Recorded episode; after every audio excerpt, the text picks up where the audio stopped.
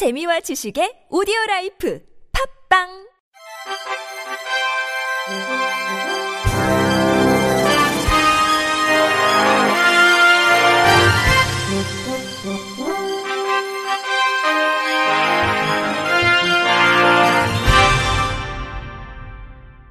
청취자 여러분 안녕하십니까? 11월 1일 화요일 KBS 뉴스입니다. 충북 청주시 옥산면에서 청각장애인을 17년 동안 머슴처럼 부린 70대 농장주에 대해 경찰이 수사에 나섰습니다. 충북지방경찰청 광역수사대는 어제 청각장애인에게 임금을 주지 않고 애호박하우스에서 일을 시킨 농장주 70살 A씨를 장애인복지법 위반 등의 혐의로 수사하고 있다고 밝혔습니다. A씨는 1999년 9월께 54살 B씨를 농장으로 데려와 최근까지 20여 동의 애호박하우스에서 허드렛일을 시키고 임금을 주지 않은 혐의를 받고 있습니다. 경찰은 당시 B씨 명의로 장애인 수당을 받을 수 있는 장애인 복지급여 수급계좌가 개설됐으나 돈은 가족 중 누군가가 대리 수령에 사용한 사실을 확인하고 이 부분도 수사하고 있습니다. 장애인복지법상 장애인의 수당은 수급자 명의의 지정된 계좌로 입금받아 장애인의 생활비 목적으로 사용해야 한다고 규정돼 있습니다. B씨는 경찰에서 농장주에게 폭행을 당하거나 가혹행위를 당하지는 않았고 처벌을 원치 않는다고 진술한 것으로 알려졌습니다.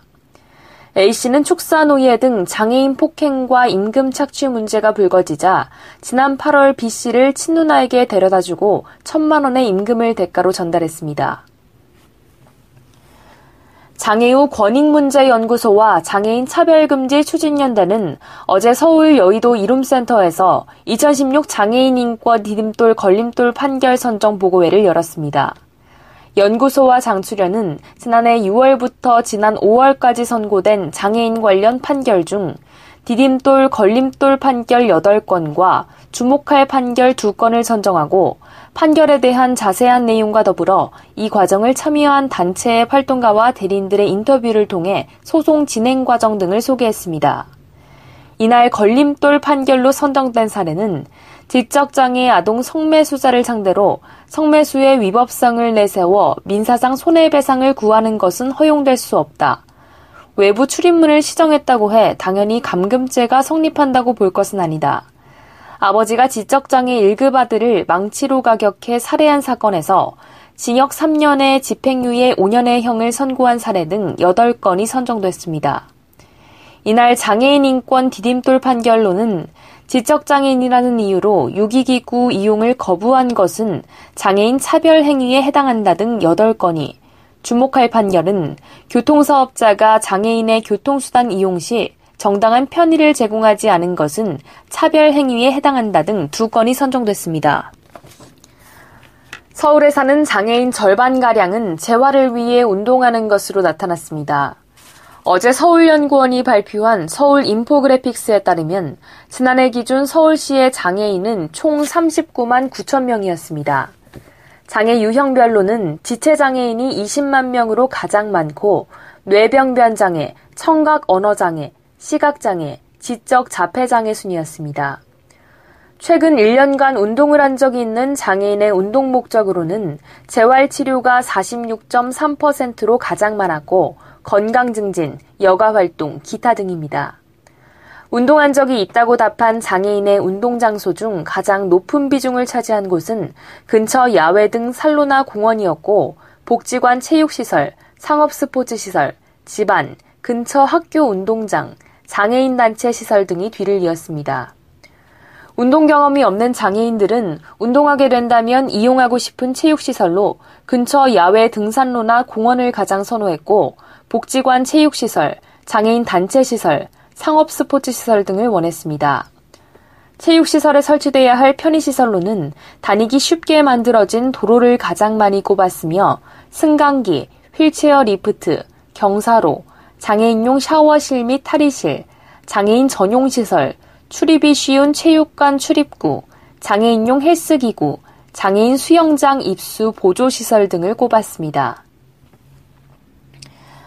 전북 장애인 인권보장 공동투쟁본부는 어제 전북도청 광장에서 집회를 열고 장애인 탈시설 자립생활 권리 보장과 장애인 인권 침해 예방 대책 등의 대책 마련을 요구했습니다.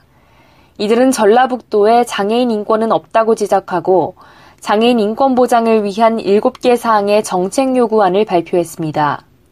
정책 요구안에는 장애 유형별 자립생활 지원체계 구축을 위한 전담부서 설치와 자립생활의 체계적 지원을 위한 5개년 계획 수립, 그리고 장애인 자립생활센터 추가 지원과 확대가 포함됐습니다.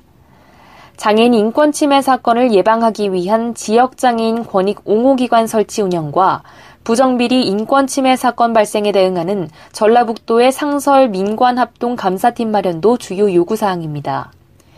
이들은 발달장애인 대상 주간활동 서비스 월 68시간 추가 보장과 소득보장을 위한 예산 확보, 장애 여성 지원 체계 수립 등도 필요하다고 밝혔습니다. 이들은 이 밖에 시외고속 저상버스 도입과 광역이동지원센터 설치 운영 등 장애인 이동권 보장을 위한 정책 시행도 요구했습니다. 장애인이나 국가유공자와 함께 살지 않으면서도 LPG 승용차를 몰고 다닌 운전자들이 무더기로 적발됐습니다.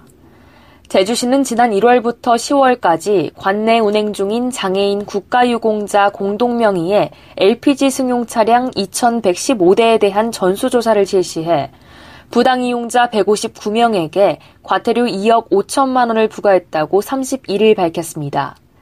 이번 점검은 지난해 말 정부 합동감사에서 LPG 차량 부당 이용이 대거 적발됨에 따라 이뤄진 것으로 이 가운데 132명은 자진 납부했고 27명은 이의 신청한 상태입니다. 액화 석유가스의 안전관리 및 사업법에 따르면 장애인이나 국가유공자 또는 장애인 등과 주민등록표 등본상 세대를 같이 하는 보호자는 액화 석유가스를 연료로 하는 자동차를 소유하거나 사용할 수 있습니다. 하지만 차량 등록 이후 5년 이내에 공동명의인 장애인 등과 세대가 분리될 경우 300만 원 이하의 과태료를 물어야 합니다. 이는 장애인 명의만 빌려와 LPG 차량 구입비와 연료비, 지방세 감면 등의 각종 혜택만 누리는 꼼수를 차단하기 위한 것입니다. 제주시 관계자는 일부 운전자들이 주소 이전과 차량 등록 시 사전 고지가 없었다는 이유로 반발하고 있지만 위반 사실이 명백해 과태료가 부과됐다고 말했습니다.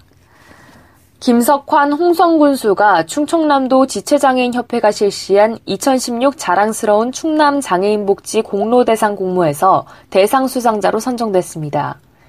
홍성군은 김군수가 장애인의 재활 및 자립기반 확충을 위해 장애인 전용체육관 건립, 장애인 직업재활시설 신축, 홍성읍 사무소 신청사 내 장애인 카페 설치 사업과 장애인 콜택시 증액 지원 등 장애인 복지 서비스의 질적 향상에 크게 기여해왔다는 평가를 받았다고 밝혔습니다. 이번 시상식은 11월 4일 태안군민체육관에서 열리는 충남 지체장애인의 날 기념식장에서 열릴 예정이며 김군수에게는 표창패와 함께 시상금 300만 원이 지급될 예정입니다. 김군수는 홍성군 장애인복지서비스 체감도 향상을 위해 더욱 노력할 것이라며 민관이 함께하는 협력 거버넌스 체계를 더욱 돈독히 해 장애인들이 편안하고 행복한 홍성군을 만들기 위해 노력해나가겠다고 말했습니다. 한국시각장애인연합회가 11월 첫째 주 EBS 2016 수능 화면 해설 방송물을 신규 제작했습니다. 이번 영상은 서울특별시립 노원시각장애인복지관 학습지원센터에서 제작했으며 제작된 강의는 EBS TV 중학과학 1중 17에서 20강, 더 중앙영어 어휘의 역습 중 10강에서 14강, 2015 뉴탐스런 이진웅의 세계주리 중 41강에서 43강입니다. 수능 화면 해설 방송물은 복권위원회의 복권기금을 지원받아 제작됐으며 사이버 방송센터 MAC와 EBS 홈페이지에서 제공됩니다. 궁금한 사항은 한국시각장애인연합회 02-952-8687번으로 문의하면 됩니다. 끝으로 날씨입니다. 중국 상해 부근에 위치한 고기압의 영향을 받겠으나 서울, 경기도와 강원도는 북한을 지나는 약한 기압골의 영향을 차차 받겠습니다. 전국이 대체로 맑겠으나 서울, 경기도와 강원 영서는 밤부터 흐려져 경기 서해안과 충남 북부에서 한때 비가 조금 오는 곳이 있겠습니다. 아침 최저 기온은 영하 7도에서 영상 5도, 낮 최고 기온은 9도에서 14도가 되겠습니다. 바다의 물결은 제주도 전해상에서 1.5에서 4m로 매우 높게 일다가 차차 낮아지겠고 그 밖의 해상에서는 0.5에서 3m로 일겠습니다. 이상으로 11월 1일 KBS 뉴스를 마칩니다. 지금까지 제작의 권순철, 진행의 주소연이었습니다. 곧이어 가을 야구 미리 보기 스페셜이 방송됩니다. 고맙습니다. KBS